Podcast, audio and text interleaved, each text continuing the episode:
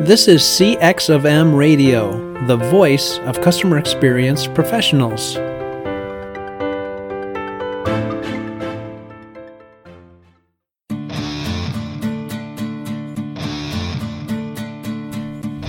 Welcome to another episode of the Tom and Bob Show, where each week we discuss best practices in the field of customer experience management. I'm Tom DeWitt, Director of CXM at MSU, and I'm joined by my co host and partner in crime, Bob Keipel, Vice President of CX of M and retired Global CX Executive with General Motors. Without further ado, let's get this show on the road.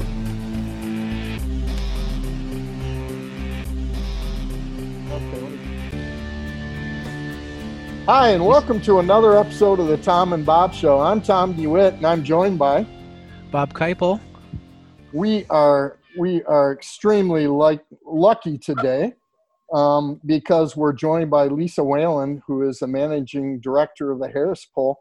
Welcome to the show, Lisa. Thanks, Tom and Bob. It's a pleasure to be here. Thanks for having me. Great. Well, you want to just jump right into it, Tom?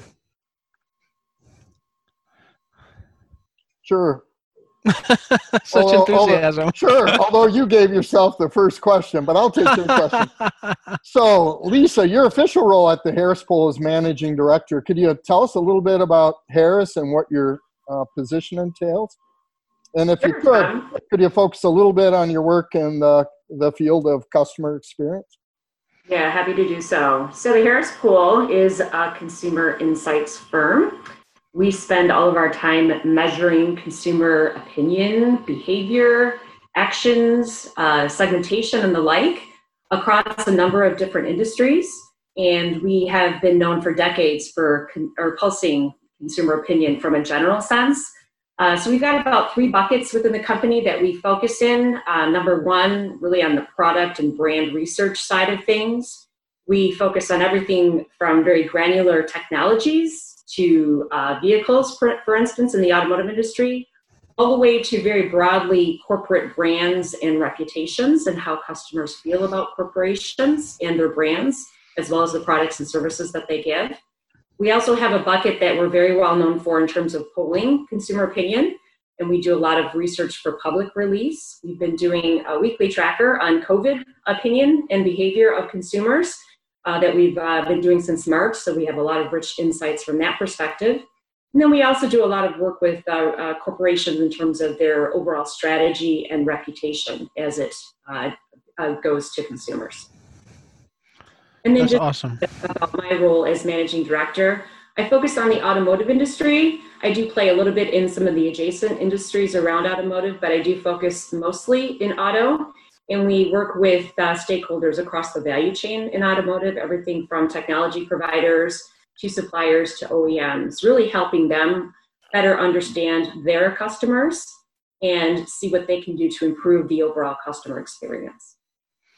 Sorry, I interrupted you there, Lisa. That's an awesome description. Thank you. And um, we are primarily Michigan and U.S., but we have some global uh, listeners too. But everybody's interested in the automotive industry, and so today we're going to talk about CX in that realm. And I know Harris recently published a study along with Urban Science, um, uh, which has to do with um, how customer experience has changed uh, in car dealerships due to COVID. Can you tell us a little bit about this study? Yeah, quite an interesting study. We surveyed uh, about 1,500 adult consumers in terms of their views on the dealerships within COVID, how they were transforming and changing, pivoting to meet consumer demands uh, within the context of the pandemic, um, and really how they felt about the vehicle purchase process in terms of being online versus in the showroom, um, what type of accommodation um, in a, a, pandemic environment where sanitation is so key and important, as well as you know safety overall from a health perspective. Have there been any things, any particular things that are interesting that have popped up, like about sanitation? You mentioned sanitation. Are people uh, as worried now about touching things, or is it about breathing things? Have you noticed any change in that sort of information? Yeah, it's interesting as as researchers have learned more about COVID as we've gone on. Whereas before it was much more about, oh, could it be in the air? Could it be on surfaces? You know, what is the real risk? Um, and, and, companies have really had to quickly pivot to all of the potential fears around COVID. So you can absolutely see where dealerships have actually, I bought a new car this week, so my experience is very timely. Um, dealerships have done a great job pivoting um, from that perspective, putting up plexiglass uh, when you're doing your financial transactions, social distancing, requiring the use of masks, not only for the customers, but uh, for the dealer personnel as well. So they really are appealing to all potential fears from a sanitation perspective. Um, I can tell you there was hand sanitizer everywhere, everywhere I looked, and you know, mm-hmm. pens versus the dirty pens, and and all of that. So yeah, a lot of actions taking place to make consumers feel more comfortable. Do you think that um, the changes are driven by sort of the requirements of the state, or do you feel like dealers are being more proactive and just using this as a way to shift the overall customer experience?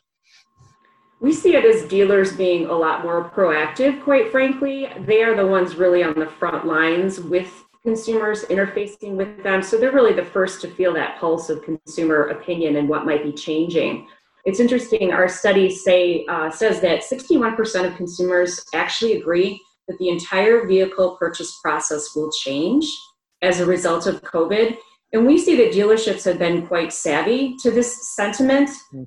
Now, it's interesting when you look at the purchase process and sort of that consumer journey um, in, in shopping for and purchasing a vehicle. Digital transformation has long been a, a something pushing dealerships toward that um, not just brick and mortar, but sort of that hybrid of bricks and clicks into maybe a totally virtual model anyway. Hmm. So it's interesting to see how the pandemic has really pushed that disruption forward. So we see that dealers have really been equipped to handle digital transformation for a while. They've been working on it. So to have to be pushed further um, from consumers to really get there um, in various points along the process, they've really been quick to pivot and rise to the occasion.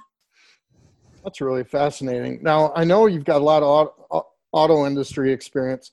Um, compared to other industries like restaurants or banking, uh, how daunting is the customer experience challenge at car dealers?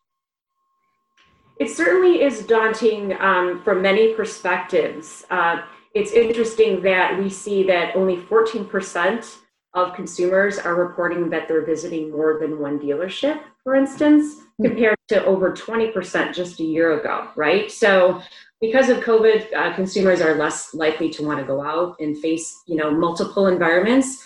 So you really have to get it right in terms of that first impression in the dealership, but way beyond that um, in terms of the online experience when, when consumers are shopping.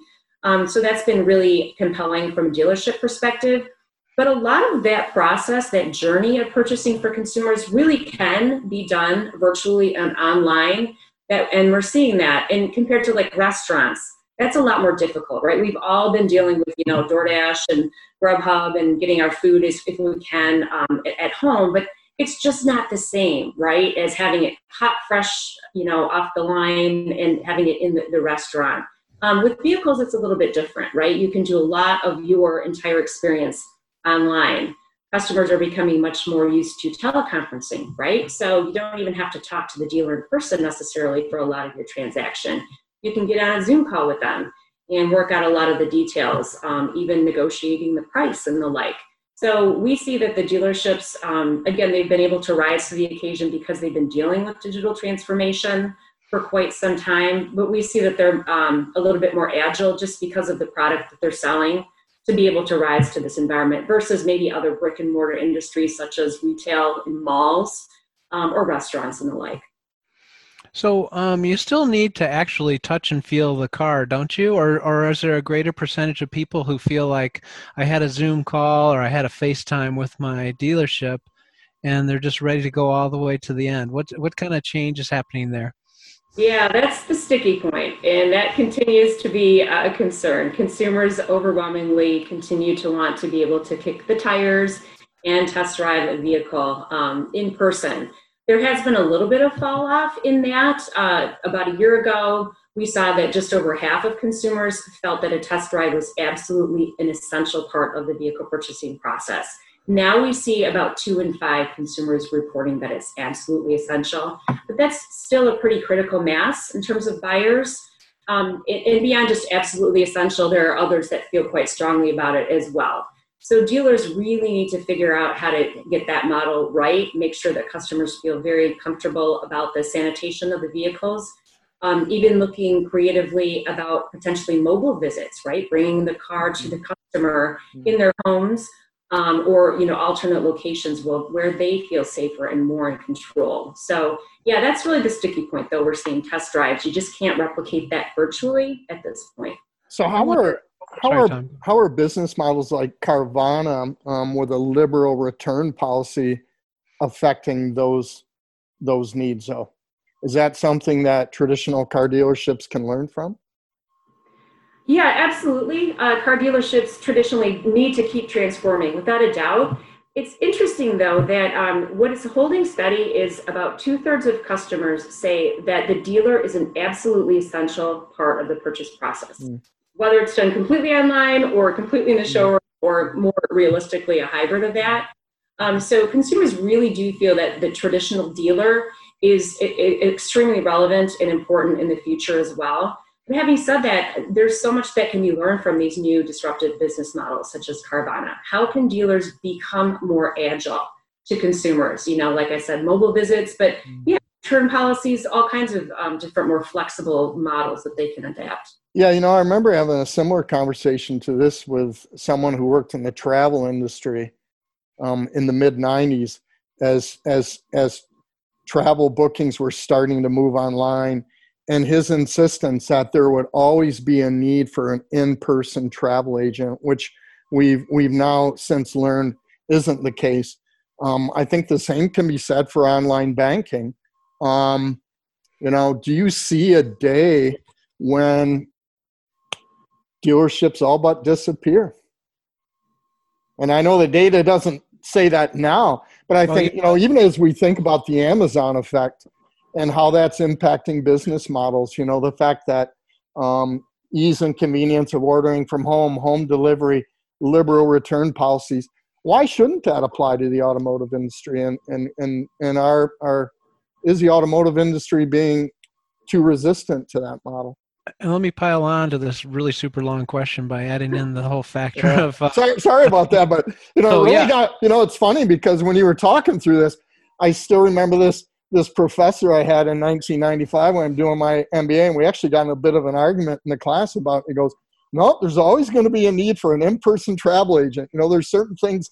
And well, we got you know, tell the world, I, Tom was right. Yep, I, I think I am. I think yeah. I am. Um, but so let me pile on to that whole issue of dealerships and if they're going to go away, kind of a thing, because I know dealers are very concerned on another channel too, which is autonomous um, you know, when autonomous vehicles come or if there's mm-hmm. car sharing, you know, do they need to exist? And I'm sure you guys have done some survey work and research in that area. So there's the super long question for you, Lisa.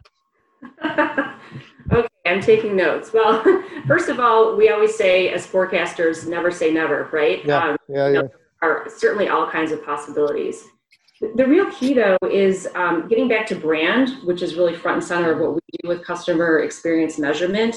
Um, we do see that brand is very relevant and important, in, and we found that consumers are more likely to buy from from dealerships or brands um, that they're familiar with. And this becomes even more relevant in an environment where you're going more virtual versus, you know, that in in um, store um, experience. So, you know, again, just getting to will the model go away completely? You know, we do see a threshold of consumers, a very large threshold of consumers that believe the dealer is extremely relevant. But really, what is the definition of a dealer in the future, mm-hmm. right? It doesn't have to be what we see right now. Will we um, will we have the the type of real estate and brick and mortar, you know, the footprint that we have now? Likely not at all. It will be much more mobile and agile. Um, but at the same time, you know, a lot of mobility is about service in the experience. It's not just about nuts and bolts and the hardware. So, you know, even if we get into autonomous vehicles, even though you might think, oh, you know, they're all alike, it's the same technology, um, consumers are really still striving to have this personalized, um, pleasant mobility experience. And to the extent that dealers can continue to play a relevant role in shepherding consumers along that decision making process, um, we we feel it's it's pretty relevant still. It's just really how we define what a dealer is in the future. but it, it, seems to be still a relevant um, aspect. Yeah, it's going to be interesting to see how that transforms. Um, Are you going to make a prediction prediction now, Tom, like you did with the travel agents? I, I, I, I think so. I, I, you know, I, I think, um, I, I, I don't think the Amazon effect can be understated. Um, I think, you know, consumers have now grown conditioned to be able to do all, particularly with COVID, to do all their shopping from the comfort of their home and their cell phone. And I don't think, you know, even though a car is a significant purchase, if automotive companies, particularly if they cooperate with a very liberal return policy, um, and you know, to to uh, to to your to your point, if, if if people are able to test drive from their own home and don't have to go to the dealership, um, I I could see a day where it, it's all done that way, you know, and if you combine it with the angst.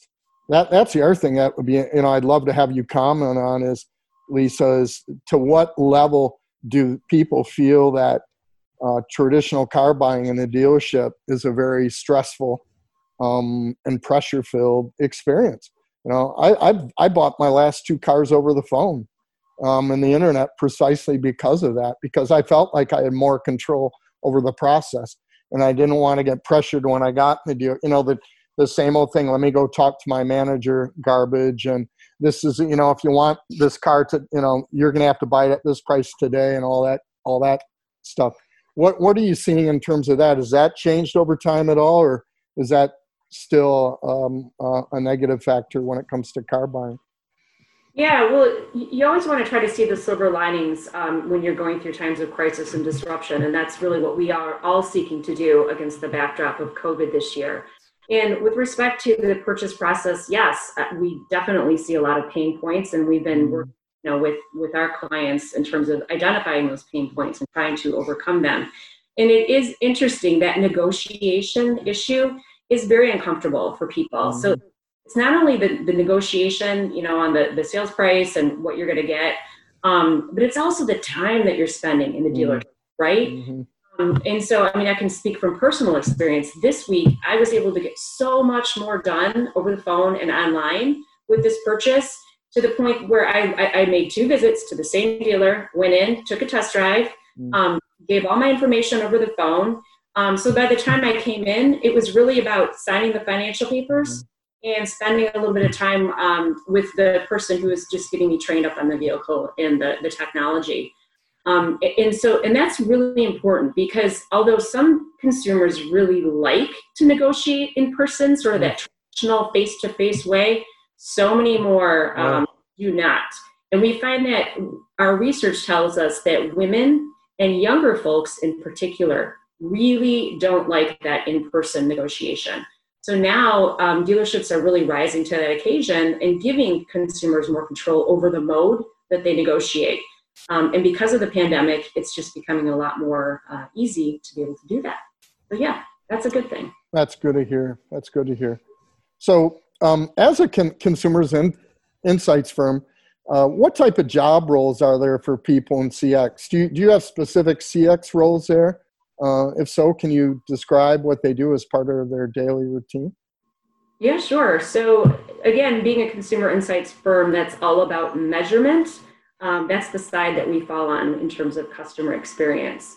So we have the ability to work with a very broad set of clients and industries and functions, which is very exciting.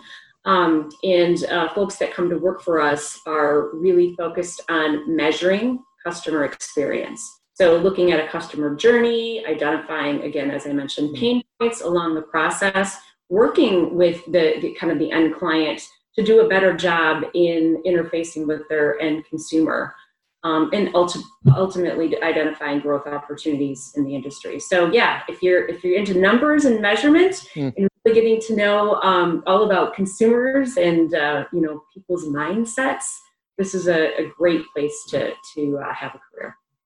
Well, that's really cool. Bob, do you have any closing questions? I think we've covered a lot. This is a super interesting topic. I know to a lot of people, having worked in the automotive industry myself, when you bring up the shopping process, it's a trigger for a lot of people. I people. mean, it, it, it really is, you know, and, and yep. I, I, I, you know, again, back to the negotiation process, I don't know why, I don't know if it's the quotas that are imposed on dealership that continues to drive the practices or not, but um, you know, to your point, Lisa, for, for a significant portion of the market, it's definitely a negative, uh, a negative thing. And I, um, I'm just saddened that the, the Saturn uh, fixed price model didn't, didn't take a, a greater um, uh, change in the market and, and how pricing is determined. But I, I know for me, I, I can't walk in a dealership without, without a certain amount of anxiety. So, um, well, there's a trick, you know. I mean, as a consumer, we don't just shop at car stores. We also go to Starbucks or we also stay at a nice hotel. So we have a certain expectation for customer experience. Yep. Yep. And if it's not really aligning, then that's a trouble point for the yeah. automotive business. But everything you said, Lisa, it sounds like we're kind of going in the right direction, which is great. I, I hope so. I hope so. Yeah. Well, thanks again, Lisa. We really appreciate having you on the show. It's a pleasure. Thank you so much for having me. Thanks for listening to this episode of the Tom and Bob Show. If you enjoyed the podcast, please tell your friends and share it on LinkedIn and Twitter. If you have any ideas or suggestions for future podcasts, send us a message. We'd love to hear from you. After all, you're our customer. Thanks for joining us for this session of CX of M Radio. Be sure to rate, review, and subscribe to the show and visit cxofm.org for more resources.